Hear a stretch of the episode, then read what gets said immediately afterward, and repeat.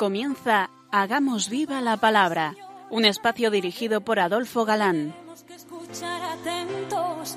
En tu palabra, Jesús, está el mensaje, el del amor, el de andar despiertos. Cuando no tenga sentido la tristeza, en nuestra historia andemos como ciegos. En tu palabra hallaremos la fuerza que nos levante y llene de sosiego.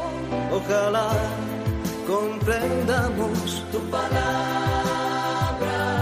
Ojalá practiquemos tu palabra. Ojalá nos envuelva tu palabra. Ojalá nos transforme tu palabra.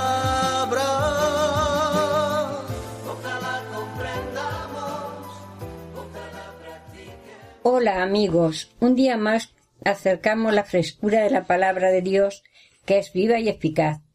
Fiel a nuestra cita quincenal con todos vosotros. Aquí estamos de nuevo, Adolfo, Katy, dispuesta a pasar este rato en vuestra compañía. Bienvenido a nuestro programa Hagamos viva la palabra.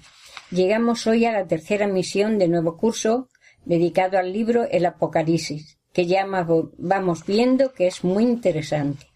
Y antes de entrar en el estudio detallado del texto, como decíamos en la última emisión, es necesario explicar, al menos someramente, algunos de los significados y conceptos.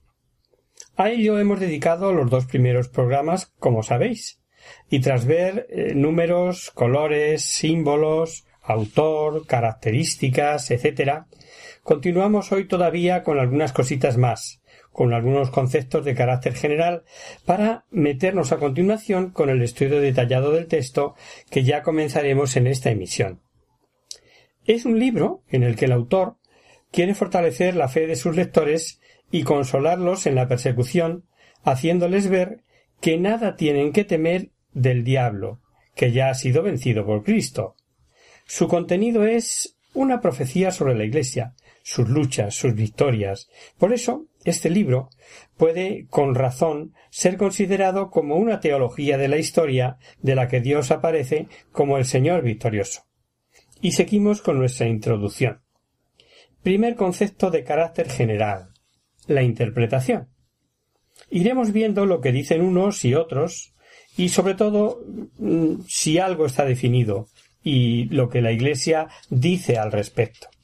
No olvidemos que es el libro del Nuevo Testamento más difícil de interpretar porque contiene historia pasada, historia contemporánea del autor, historia futura profetizada.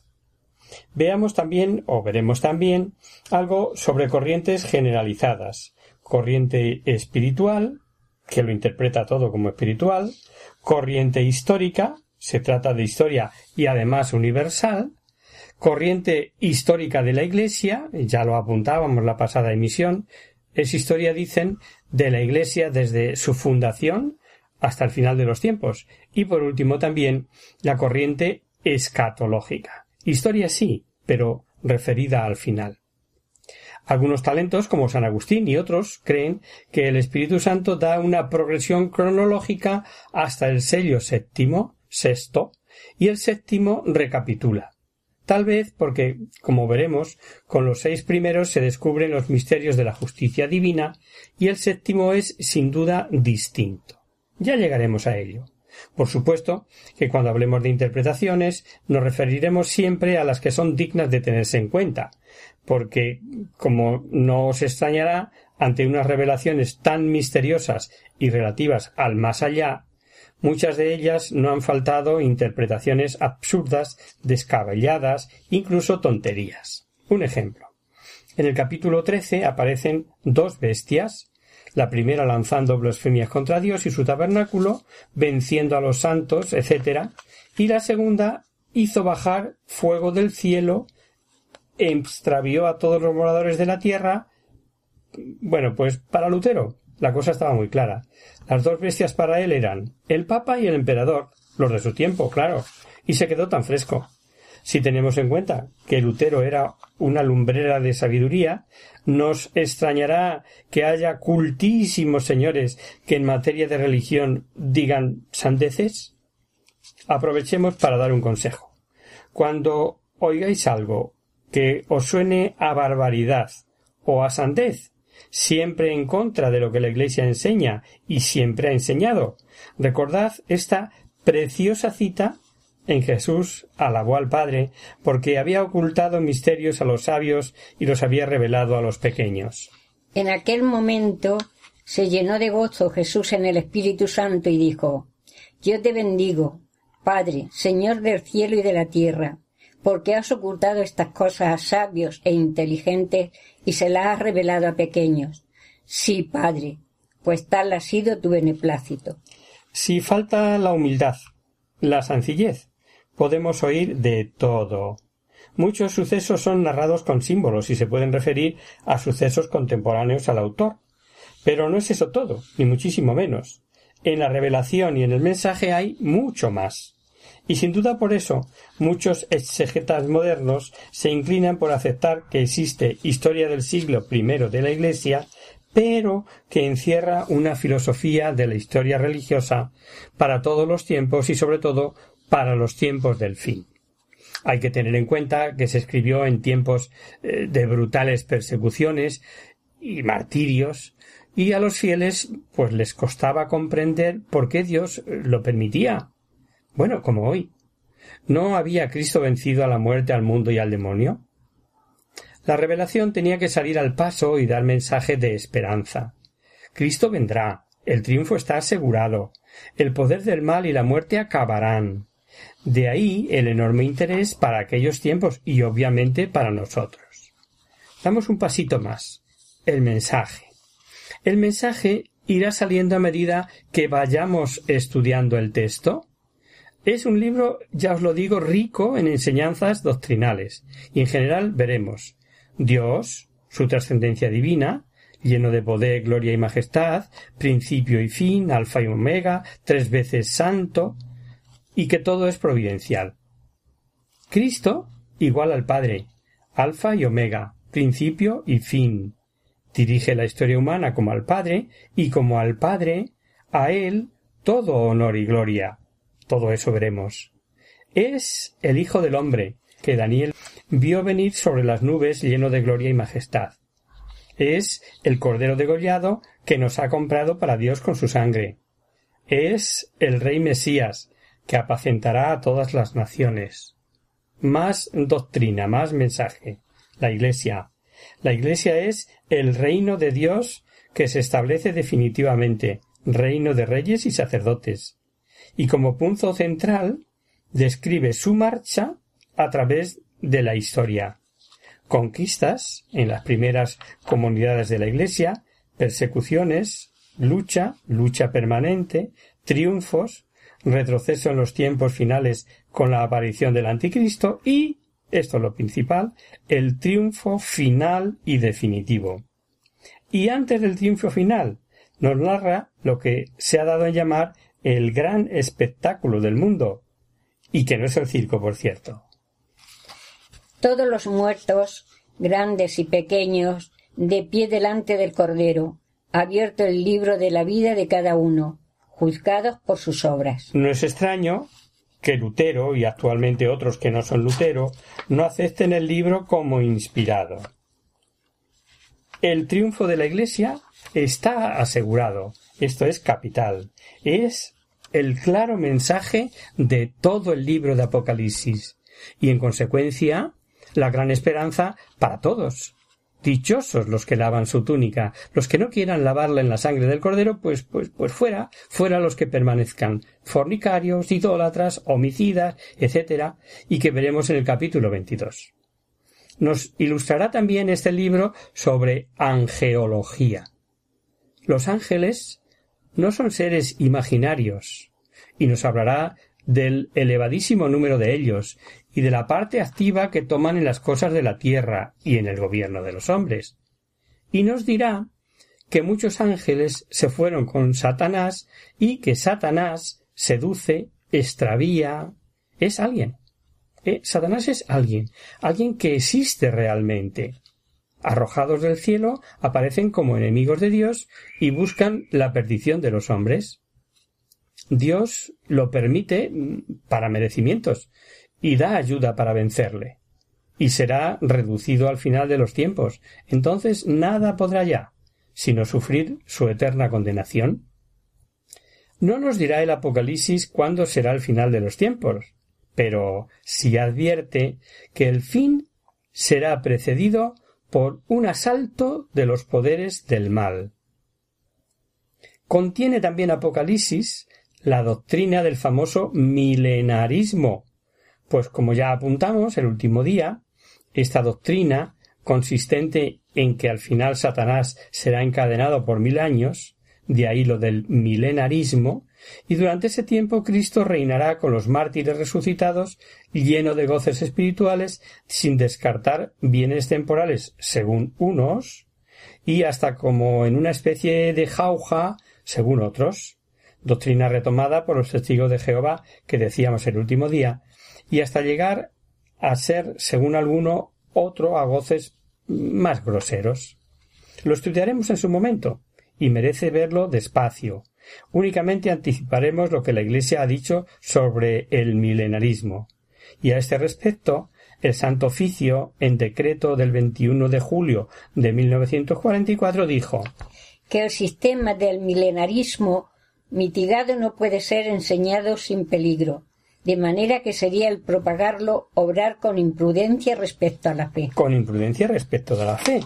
Lo repetiremos cuando tratemos el capítulo 20, porque el decreto se refiere al milenarismo mitigado, y que diremos en qué consiste, porque el no mitigado está claro que no ha lugar, y ya fue condenado por San Agustín, Santo Tomás, San Jerónimo, etcétera, etcétera. Y vayamos tras esta introducción ya un tanto extensa al estudio del texto, lo que estabais esperando. Dice, ya es hora, Adolfo, que te metas en ello. Vamos a leer el primer versículo del libro. Revelación de Jesucristo.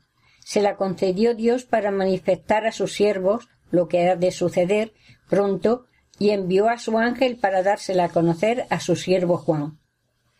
Y la revelación de Jesucristo dice, el gran eh, comentarista Barsotti se pregunta ¿En qué sentido hemos de entender este genitivo de Jesucristo? Revelación de Jesucristo, no de lo que Jesús ha dicho, no de lo que se nos ha manifestado, sí, sino precisamente la manifestación de Él. Jesús que se manifiesta a sí mismo, que se da a conocer a sí mismo. Es la manifestación de su gloria y poder, obtenidos mediante su pasión, muerte y resurrección. Jesucristo se manifiesta como juez de vivos y muertos y como dueño del destino del mundo. Y esa gloria de Jesucristo es nuestra misma gloria. Somos partícipes de su resurrección, comprados con su sangre, en la que podemos lavar nuestras manchadas túnicas. Pero fijaros que dice seguidamente dada por el Padre para mostrarla a sus siervos. Otros comentaristas, como los profesores Verbundei, se inclinan por creer que Jesús es a su vez revelador y revelado. Lo que Dios revela lo confía a su Hijo para que Él a su vez lo revele al mundo. En este caso, por medio de Juan, pero también se manifiesta a sí mismo. En ambos casos, la revelación es para nosotros, para los servidores de Cristo. Sabiendo esto, ¿nos será interesante el curso para todos nosotros? Obviamente no. La revelación es hecha eh, valiéndose de Juan, y éste lo atestigua por medio del libro que escribe. Con el mismo estilo literario de los grandes profetas Ezequiel, Daniel, Zacarías, etc. Juan dice recibirla por medio de un ángel. Pero está claro que quien revela a Juan es el mismo Jesucristo. Basta seguir leyendo y ver en el versículo 17 y 18 que el primero y el último, el viviente que ha muerto y ahora vive, etc., no puede ser otro que Jesucristo. Tal vez Juan, al decir por medio de un ángel, cree que no debe sugerir que directamente es Dios, y siguiendo expresiones del Antiguo Testamento, habla de revelación hecha por un ángel. Como vemos siempre en el Antiguo Testamento, es frecuente usar, en vez de Dios o Yahvé, usan el ángel de Yahvé. Mejor seguimos leyendo. El cual ha atestiguado la palabra de Dios y el testimonio de Jesucristo, todo lo que vio. Dicho el que el que lea y los que escuchen las palabras, dichoso el que lea y escuche las palabras de esta profecía y guarden los escritos en ella, porque el tiempo está próximo. Hemos escuchado dichoso, que es lo mismo que decir bienaventurado. En el Apocalipsis nos encontraremos como esta con siete bienaventuranzas. La primera es esta para los que leen y escuchan la palabra. Por tanto, queridos oyentes, dichosos, bienaventurados vosotros que nos estáis oyendo y nosotros que estamos leyendo y explicando este libro para todos. La fe, y así lo confirma San Pablo en su carta a los romanos, entra por el oído. Pero ya sabemos lo que para San Pablo es creer. Por eso nos dice el texto leído que la bienaventuranza es a los que guardan. O sea, no es creer sin más ni más, y de obras nada, por buenas o malas que sean. Santiago en su carta dice también los demonios creen y tiemblan.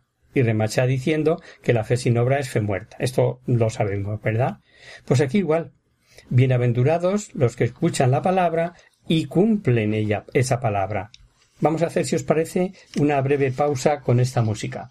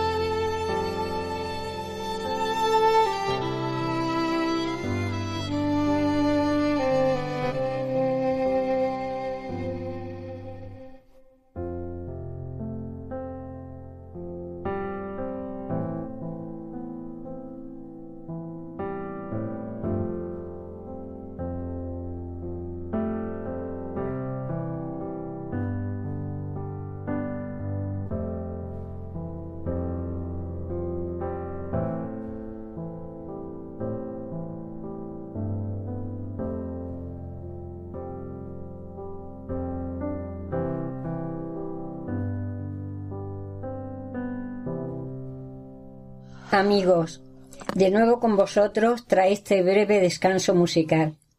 Os recordamos, queridos oyentes, que sintonizáis el programa Hagamos viva la palabra. Si queréis contactar con nosotros vía correo postal, lo podéis hacer a Radio María, Paseo Lancero 2, primera planta, 28024, Madrid. Y si preferís el correo electrónico, hagamos viva la palabra arroba radiomaria.es. Para los que se acaban de incorporar, decirles que estamos analizando un nuevo libro, la mar de interesante, el Apocalipsis. Así es, y estábamos eh, comentando los tres primeros versículos de este capítulo primero. Y termina este tercer versículo diciendo que Dichoso el que lea y lo escuchen la palabra de esta profecía y guarden lo escrito en ella, porque el tiempo está próximo. Dichosos los que escuchen las palabras de esta profecía y guarden lo escrito en ella. Y la razón que nos da es que el tiempo final está próximo. Debemos pensar por esto que estamos en la última etapa como etapa fin de los tiempos? Sin olvidarnos que Dios está fuera del tiempo, que para Él no hay más que presente, bien podemos considerar como última etapa la que va de la resurrección de Jesucristo hasta su segunda venida, lleno de gloria y majestad. En ese sentido, obviamente, que estamos en la última etapa. De forma que eso de hacer cálculos para saber si el mundo se acaba ya o dentro de no sé qué año, bueno, pues lo dejamos para algunos aventureros, como los testigos de Jehová u otros grupos por ahí, que tanto les ha gustado siempre marcar con fechas el fin del mundo. Pero es que, además, tenemos que tener presente lo que ya apuntábamos en la introducción. Es un libro profético, los profetas suelen mezclar futuro y presente sin delimitar planos. Toda la visión es como en un horizonte próximo. Si leéis de San Lucas el capítulo 21, veréis que Jesús, cuando profetizó la ruina de Jerusalén, cercada por los ejércitos, etc., se refiere sin duda a la ruina que ocurrió en el año 70. Pero en su discurso sigue profetizando el propio Jesús como de un tirón el fin del mundo y su venida. Cuando veáis a Jerusalén cercada por ejércitos, sabed entonces que se acerca su desolación. Entonces los que estén en Judea huyan a los montes, y los que estén en medio de la ciudad que se alejen, y los que estén en los campos que no entren en ella. Porque estos son días de venganza, y se cumplirá cuando está escrito. Ay de las que estén cita o criando en aquellos días. Habrá, en efecto, una gran calamidad sobre la tierra y cólera como este pueblo, y caerán a filo de espada, y serán llevados cautivos a todas las generaciones, y Jerusalén será pisoteada por los gentiles, hasta que se cumpla el tiempo de los gentiles. Habrá señales en el sol, en la luna y en las estrellas, y en la tierra angustia de las gentes, perplejas por el estruendo del mar y de las olas, muriéndose los hombres de terror y de ansiedad, de ansiedad por las cosas que vendrán sobre el mundo, porque las fuerzas de los cielos serán sacudidas, y entonces verán venir al Hijo del Hombre en una nube con gran poder y gloria. Una interesante consideración. ¿Cómo nos imaginamos la eternidad? todos los ejemplos resultan eh, ridículos. Que si una bola de acero del tamaño de la Tierra y una hormiga dando mm, la vuelta por el ecuador y por la ley del desgaste al friccionar una y otra vez partiese la Tierra en dos mitades, ya es tiempo, ¿verdad? No hay palabras, no hay palabras. Es un concepto que no somos capaces de definir. En ese caso de la hormiga dicen en cuanto a tiempo que no, que no, no habría ni un pasado ni un segundo de eternidad, claro. Fijaos. La eternidad será un presente continuo en plena felicidad. Entonces, tribulaciones, dolor, sufrimiento, todo pasa y pasa volando hacia esa eternidad, por lo que dice bien el versículo 3 que hemos leído, el tiempo está próximo. Pensando en eternidad, todo acontecimiento es próximo. Vaya versículo 3, nada más comenzar el libro. Y esta bienaventuranza para los que ven, escuchan y cumplen. Recogido en este tercer versículo es la primera de las siete bienaventuranzas que encontraremos en el libro. Un precioso septenario que iremos viendo. La segunda es, os la anticipo ya un poco así por encima, para los que mueren en gracia, que veremos en el capítulo 14. La tercera, para los que velan por conservar limpio su vestido, del capítulo 18. La cuarta, para los invitados por Cristo al banquete. No, no toméis nota, que luego esto lo vamos a ir viendo. La quinta, para cuantos han resucitado a la vida de la gracia. La sexta, para los que guarden las profecías del libro, que encontraremos en el capítulo 22. Y la séptima, para los arrepentidos aquellos que lavan sus túnicas en la sangre del cordero y quedarán blancas por sucias y por muy sucias que estuvieran, valga la redundancia, también en el capítulo 22. Bueno, de hecho ya irán saliendo como os he dicho. Vamos a leer ahora un poquito más del texto, tres versículos más, del 4 al 6. Juan, a las siete iglesias de Asia. Gracia y paz a vosotros de parte de aquel que es, que era y que va a venir de parte de los siete espíritus que están ante su trono, de parte de Jesucristo, el testigo fiel, el primogénito, de entre los muertos, el príncipe de los reyes de la tierra, al que nos ama y nos ha lavado con su sangre de nuestros pecados y ha hecho de nosotros un reino de sacerdotes, para su Dios y Padre, a él la gloria y el poder, por los siglos de los siglos. Amén. Sin duda que en la perspectiva del autor, las siete iglesias simbolizan todas las iglesias del orbe, y no es su valor numérico concretamente en aquella época ya había más de siete iglesias, siete por lo que corresponde al total, ¿no? Juan escoge a siete concretas, como a modo de distritos religiosos, siguiendo tal vez eh, como una vía imaginaria imperial. No olvidemos que según la tradición Juan vivió la última fase de su vida en Éfeso. Y a ella dirige el apóstol la primera carta de las tres que escribió, y las demás son regiones eh, circunvecinas en las que había desarrollado su apostolado. Lo importante es ver que con el número siete, que sabemos indica plenitud, hemos de ver un mensaje a toda la Iglesia, a todo cristiano. Las siete iglesias elegidas por Juan son Éfeso, Esmirna, Pérgamo, Tiatira, Sardes, Filadelfia y la Odisea. Y como siempre hacemos, analizamos con detalle la cita. Juan comienza con un saludo en el que es un saludo griego gracia y uno judío shalom, que es paz. Gracia, que sólo puede venir de Dios, paz, que igualmente sólo puede venir de Dios porque ya sabemos por el mismo Jesús que el mundo no puede darla. Y esa paz y gracia, dice el texto, de parte del que es, del que era, del que viene. Veréis lo difícil que es expresar eh, lo que es la eternidad de Dios. Es el que es, el que era o de siempre, y a su vez el que viene. Cuando Moisés preguntó al Señor para poder decir de parte de quién iba, el Señor le dijo Yo soy el que soy. Es el famoso tetragrama que solemos traducir por Yahvé. No es que en aquella ocasión el Señor rehuyera la pregunta de Moisés, sino la afirmación de su esencia. Es el que es. Y ahora, junto a decirnos que es el que es, nos dice además el que viene. Por tanto, implica una intervención de Dios en la historia humana. Así tenemos que Dios es el que era, el que es y el que será, y Juan sustituye el será por el que viene.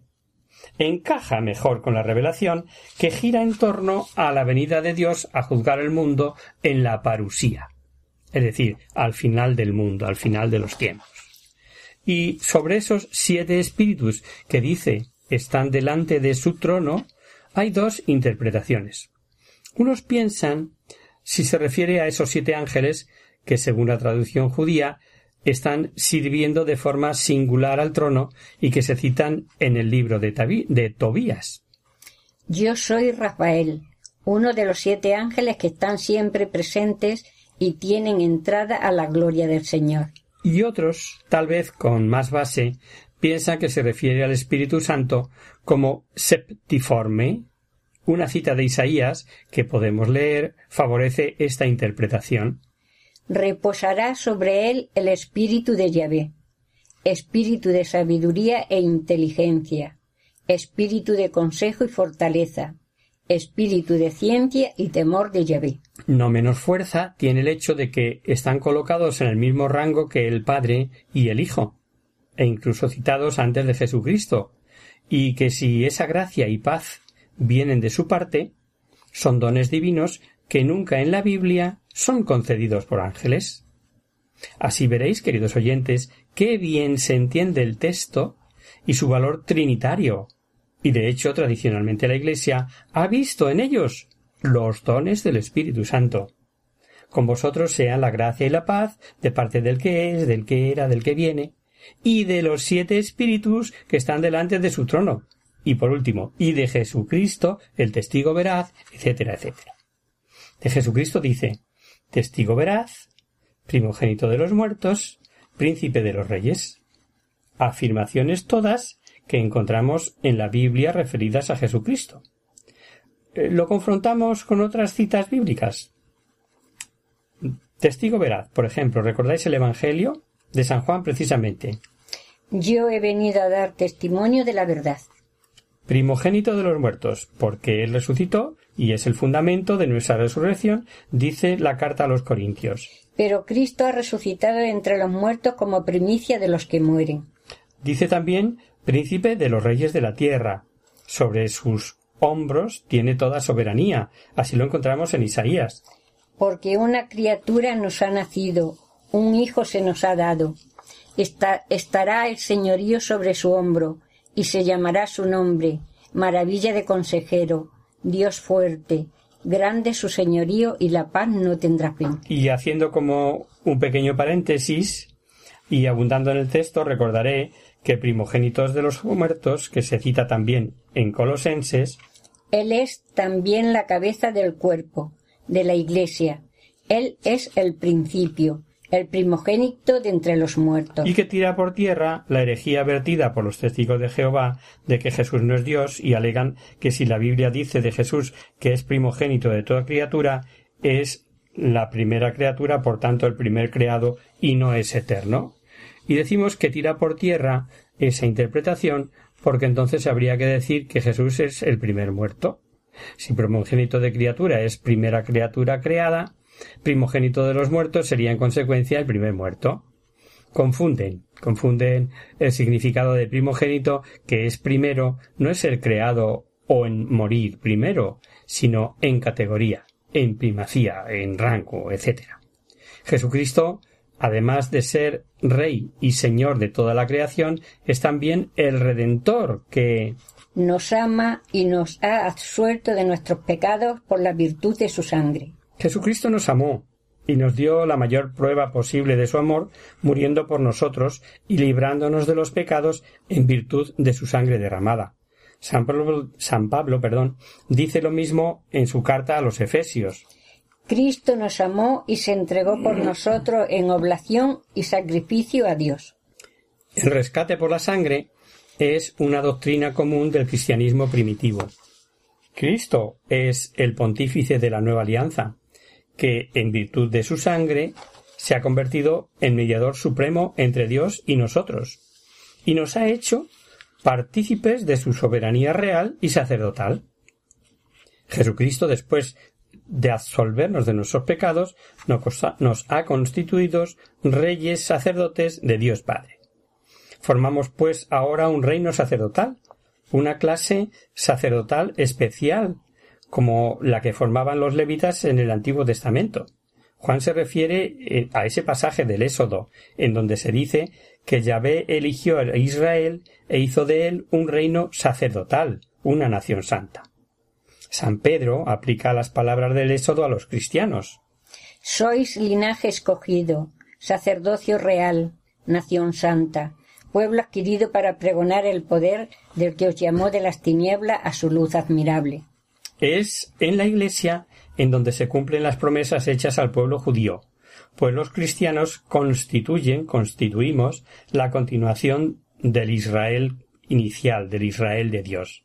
Jesucristo se ha dignado comprar con su sangre para Dios hombres de todas las razas, para hacer de ellos un reino de, de sacerdotes, ¿no?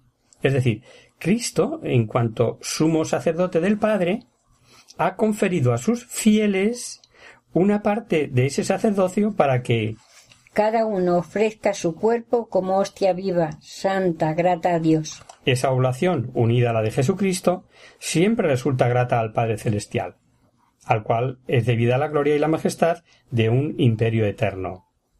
El cristiano, incorporado a Cristo por el bautismo, se encuentra en una situación totalmente particular de proximidad y de unión íntima con Él por cuya razón goza de un poder especial de intercesión delante de Dios, como gozaba el sacerdote levítico en la antigua alianza.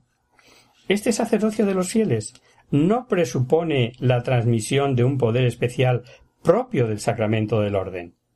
El sacerdocio de los cristianos tiene más bien como finalidad el recordarles su dignidad de hijos de Dios, el valor de su bautismo, y las obligaciones que con él se han contraído, y el servicio religioso al que hemos sido llamados. No hay más por hoy, queridos oyentes. El tiempo se nos fue. Seguiremos aquí el comentario el próximo día.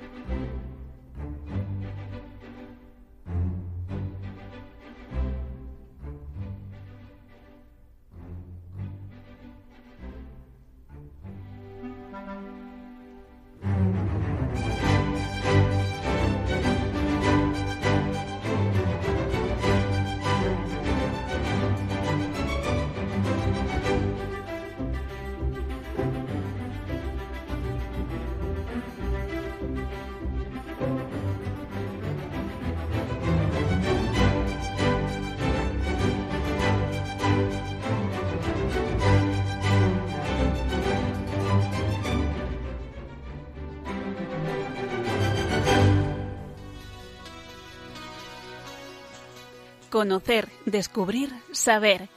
En Hagamos Viva la Palabra.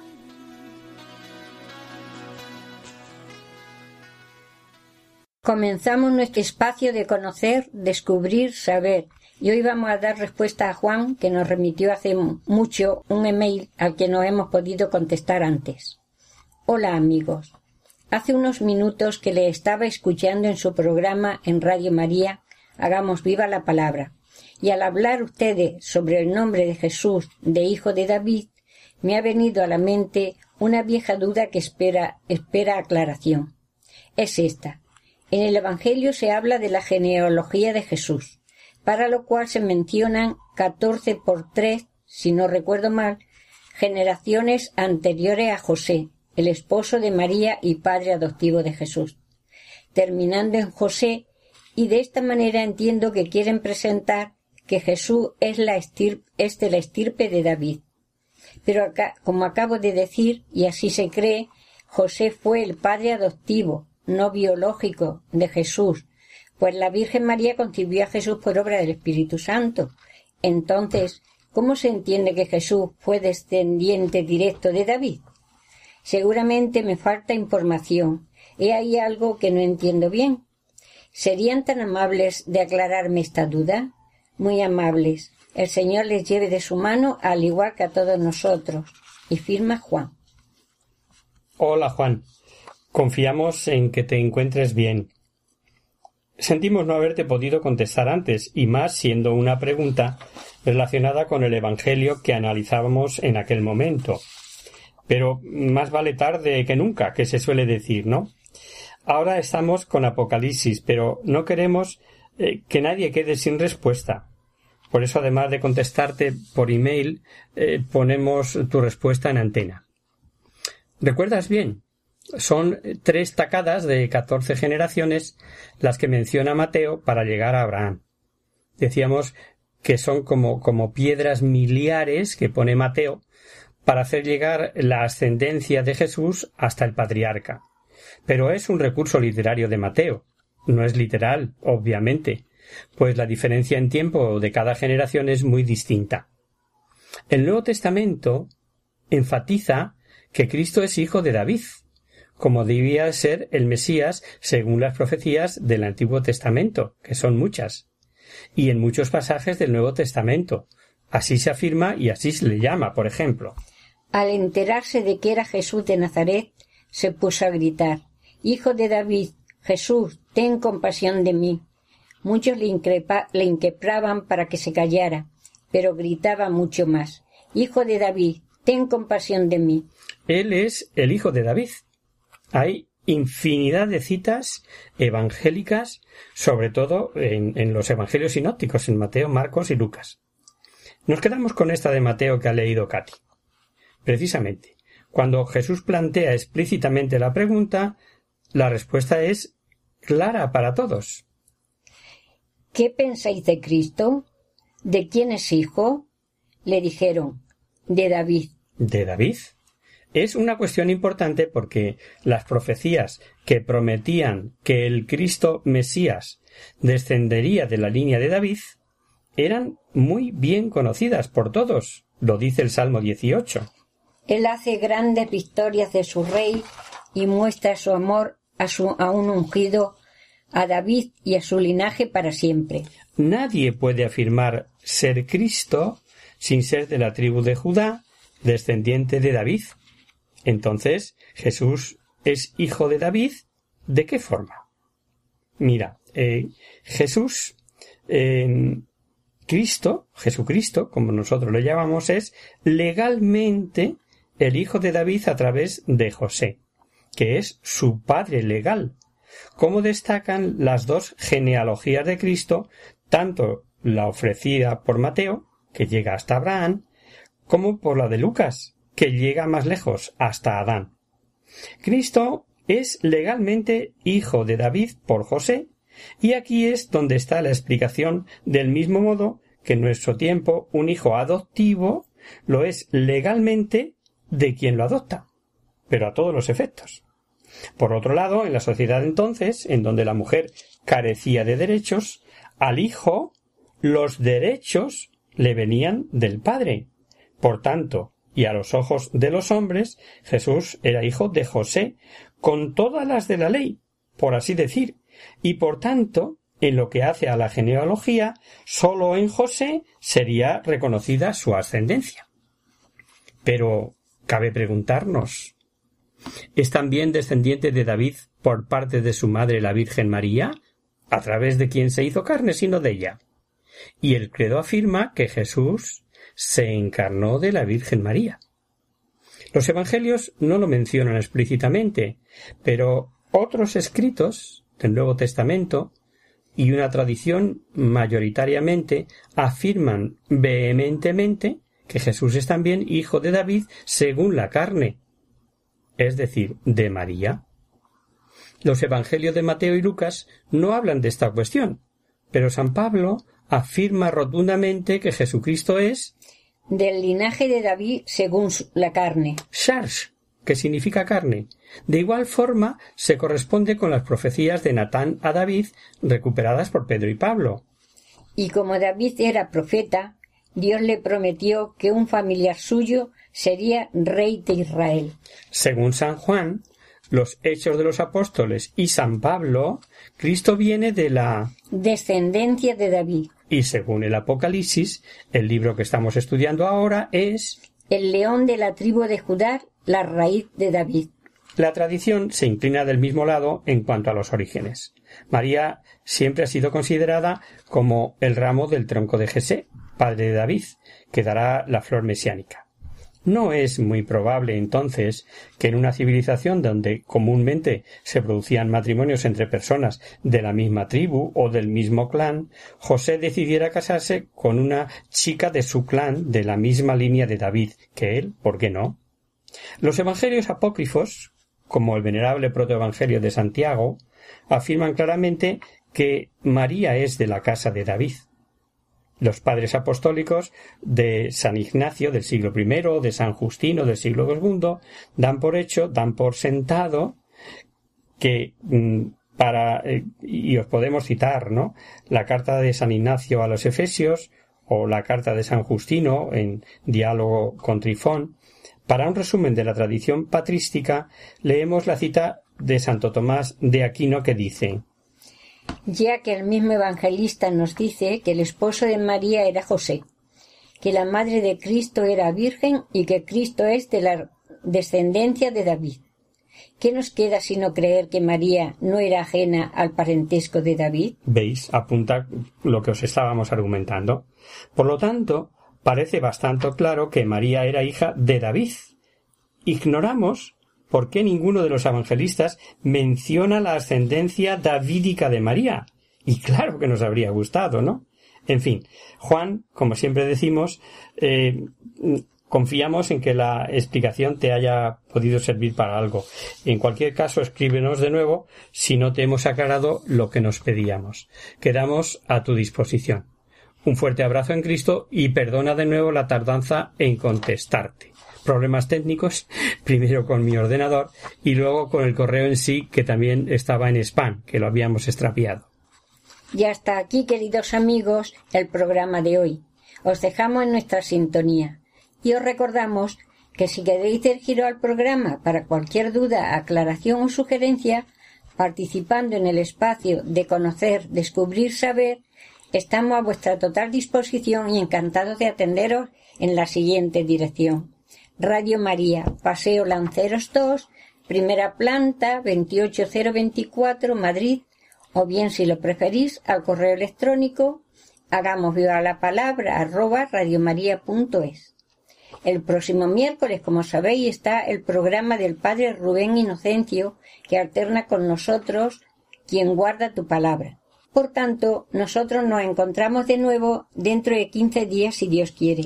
Con un programa en el que seguiremos viendo revelaciones eh, como que Dios nos ha hecho reyes y sacerdotes, y la orden de escribir a las siete iglesias de Asia, que iremos viendo progresivamente, pero ojo, con un mensaje válido para la Iglesia Universal, también para hoy. Hasta el próximo día, amigos. Hasta dentro de 15 días.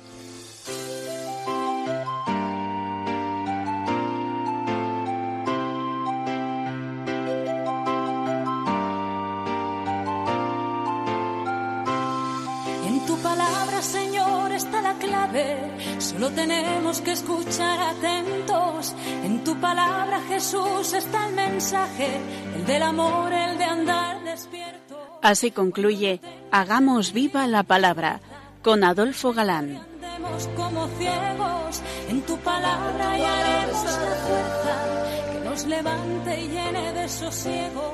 Ojalá